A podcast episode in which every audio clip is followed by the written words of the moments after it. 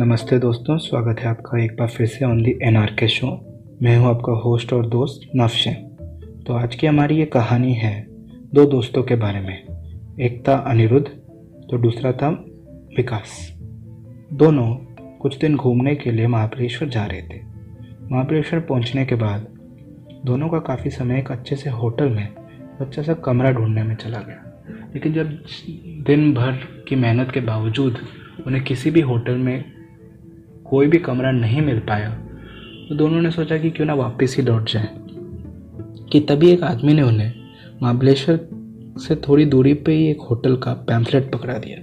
उस होटल का पैम्फलेट देख के विकास ने अनिरुद्ध से कहा कि क्यों ना इस होटल में भी एक ट्राई मार ही लेते हैं रूम के लिए। जब वो दोनों उस होटल पे पहुँचते हैं तो वो देखते हैं कि वो होटल एक महल जैसा सुंदर सा होटल होता है, जो जंगल के बीच में होता है। उस होटल में प्रवेश करती है उस होटल का मैनेजर। लोकेश यादव, उन दोनों को बताता है कि कमरे तो भरपूर अवेलेबल हैं। ये सुन के दोनों खुशी खुशी उस होटल में रजिस्टर करते हैं और मैनेजर उनको कमरा नंबर वन वन फाइव की चाबी देता है और खुद उनका सामान लेके पीछे पीछे आता है। कमरे में उनका सामान अच्छी तरह लगा के मैनेजर लोकेश उनसे पूछता है कि वो खाने में क्या लेंगे। ये बात सुन के अनिरुद्ध मैनेजर से कहता है, क्यों मैनेजर साहब? इस होटल में आप ही एक हैं? कि आप सब कुछ करते हैं। हमारा सामान से लेके अभी खाने का ऑर्डर तक आप ही ले रहे हैं।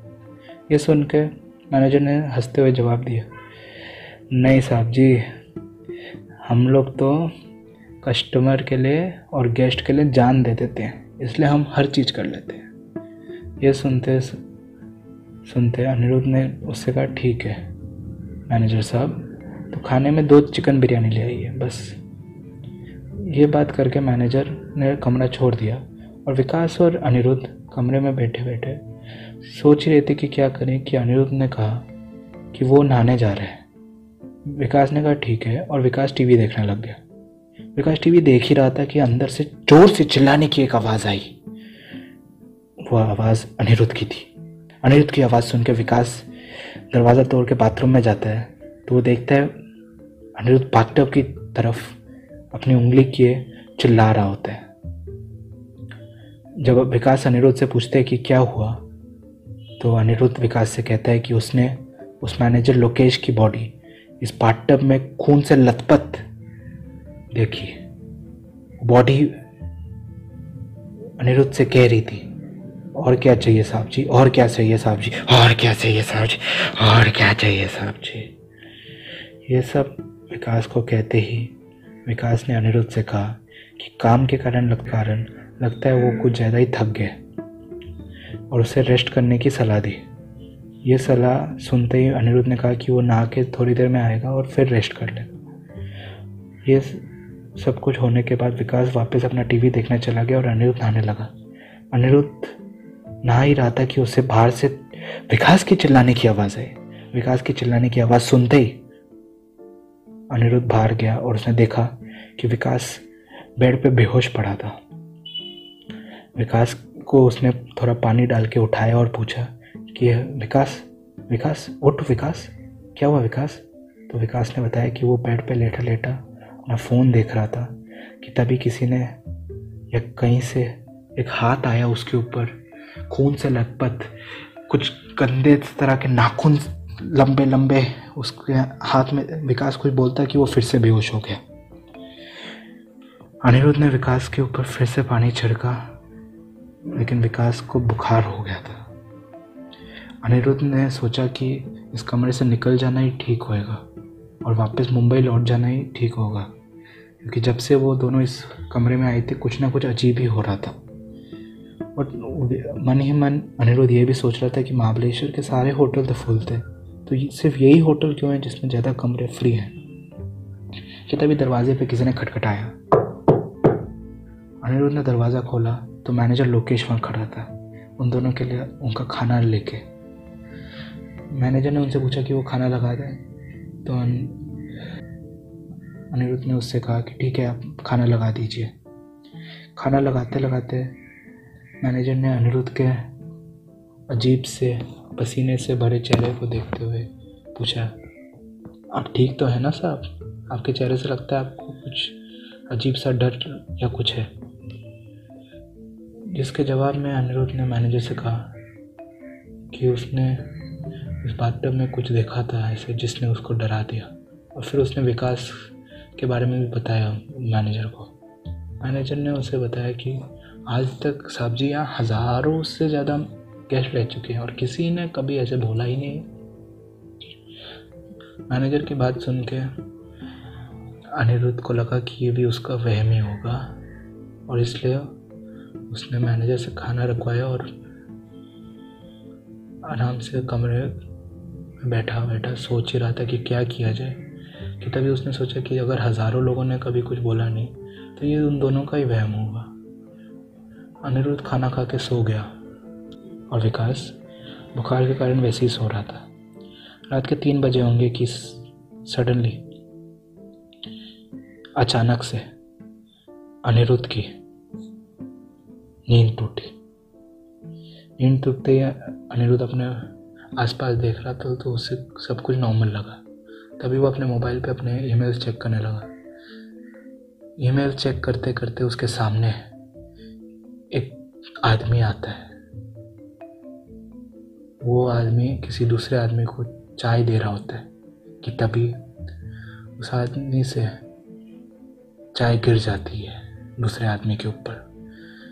जब अनिरुद्ध उस आदमी की ओर गौर से देखता है तो वो आदमी जिसने चाय गिराई होती है, वो और कोई नहीं, मैनेजर लोकेश की तरह दिख रहा होता है और दूसरा आदमी कोई गेस्ट की तरह। चाय गिराते ही वो गेस्ट मैनेजर लोकेश को ज़ोर ज़ोर से मारने लगता है। इतना मारता है कि मैनेजर बेहोश होकर गिर ही जाता है कि तभी वो आदमी मैनेजर के ऊपर हाथ रख के उसकी साँसें चेक करता है और फिर जब उसे कुछ अजीब सा लगता है, वो मैनेजर को उसी कमरे की एक खिड़की से नीचे फेंक देता है और फिर भाग जाता है कमरे से। ये सब कुछ अनिरुद्ध के आगे चल ही रहा था कि तभी कमरे में एक अजीब सा भूचाल सा आया और सब कुछ हिलने लगा। जब अनिरुद्ध ने विकास की ओर देखा तो विकास अभी भी घूक सो रहा था और उसको कुछ भी फील नहीं हो रहा था, जो अनिरुद्ध को हो रहा था। ये सब कुछ चल ही रहा था कि अनिरुद्ध ने सोचा कि वो भी विकास को इस कमरे से निकल के दोनों गाड़ी की ओर भागते हैं, कि तभी अनिरुद्ध बेड से उठा, अपना बैग पैक करने लगा और उसने तभी विकास को उठाने की कोशिश की, पर विकास उठाना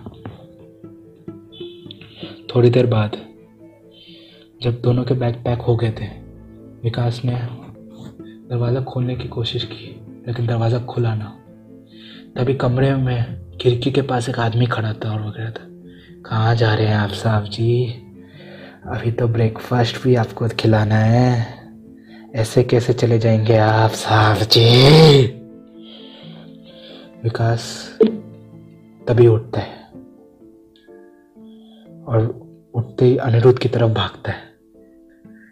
अनिरुद्ध उस आदमी की ओर गौर से देखता है तो वो लोकेश की तरह ही दिख रहा होता है। लेकिन जब अनिरुद्ध दरवाज़ा खोलने की कोशिश करता तो उसको बाहर भी लोकेश ही दिख रहा था। अनिरुद्ध को समझ नहीं आ रहा था कि वो किधर अटक गए कि तभी बाहर एक तूफानी बिजली कड़की और वो आदमी अनिरुद्ध और विकास की ओर बढ़ता गया। जैसे ही वो आदमी अनिरुद्ध और विकास की ओर बढ़ रहा था, तभी अनिरुद्ध बाहर देख रहा था और बाहर भी लोकेश खड़ा था।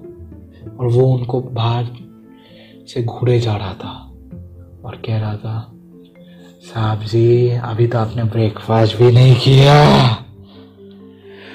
कि तभी कमरे का दरवाज़ा खुलता है और एक वेटर दोनों, अनिरुद्ध और विकास को उस कमरे से बाहर निकालता है और भागते भागते मेन गेट की तरफ़ लेके जा रहा होता है। कि तभी वो वेटर उन दोनों से पूछता है कि आप लोग इस कमरे में क्यों आए? कौन लाया आपको इस कमरे में? कि तभी अनिरुद्ध उस वेटर को देखते हुए कहता है, इस कमरे में हमें आपके मैनेजर लोकेश लाए थे। तो वेटर ने आश्चर्य और एक तरह से डरे हुए चेहरे से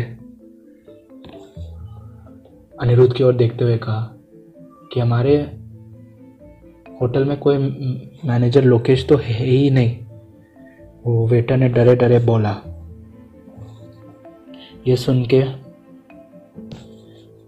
अनिरुद्ध और विकास दोनों आश्चर्य में थे कि तभी एक और मैनेजर उनके सामने आया और उसने वेटर से पूछा कि ये दोनों कौन है और इन सब की जाँच ली। जब वेटर ने उस मैनेजर को, मैनेजर लोकेश की कहानी जो इन दोनों ने उसको बताई थी, बताई तो वो मैनेजर ने अनिरुद्ध और विकास की ओर देखते हुए कहा कि था एक मैनेजर इस होटल में लोकेश नाम का। पर दो साल पहले उसकी डेथ हो गई। उसी कमरे वन वन फाइव में। एक गेस्ट ने उसे गुस्से में आके उस खिड़की से फेंक दिया। गलती क्या थी बेचारे की? बस एक चाय तो गिराई थी उसने, जिसके लिए उसे अपनी जान देनी पड़ गई। ये सब कुछ चल ही रहा था कि तभी अलार्म क्लॉक बजी। अनिरुद्ध बेड पे उठा। सुबह के छः बज रहे थे। आज ट्वेंटी फ़र्स्ट सेप्टेम्बर था। उनका महाबलेश्वर जाने का दिन। अनिरुद्ध ने उसी समय विकास को फ़ोन किया और जब वो भी ठीक था फ़ोन पे तो उसने सोचा, क्या बुरे सपने आते रहते हैं? दोनों तैयार होकर महाबलेश्वर के लिए निकल गए।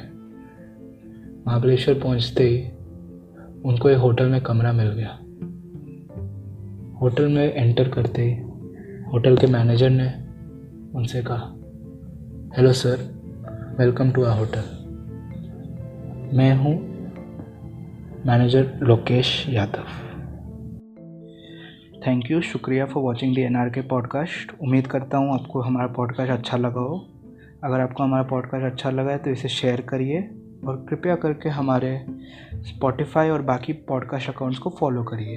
थैंक यू उम्मीद करता हूँ आपका दिन अच्छा जाए। Thank you may you have a good day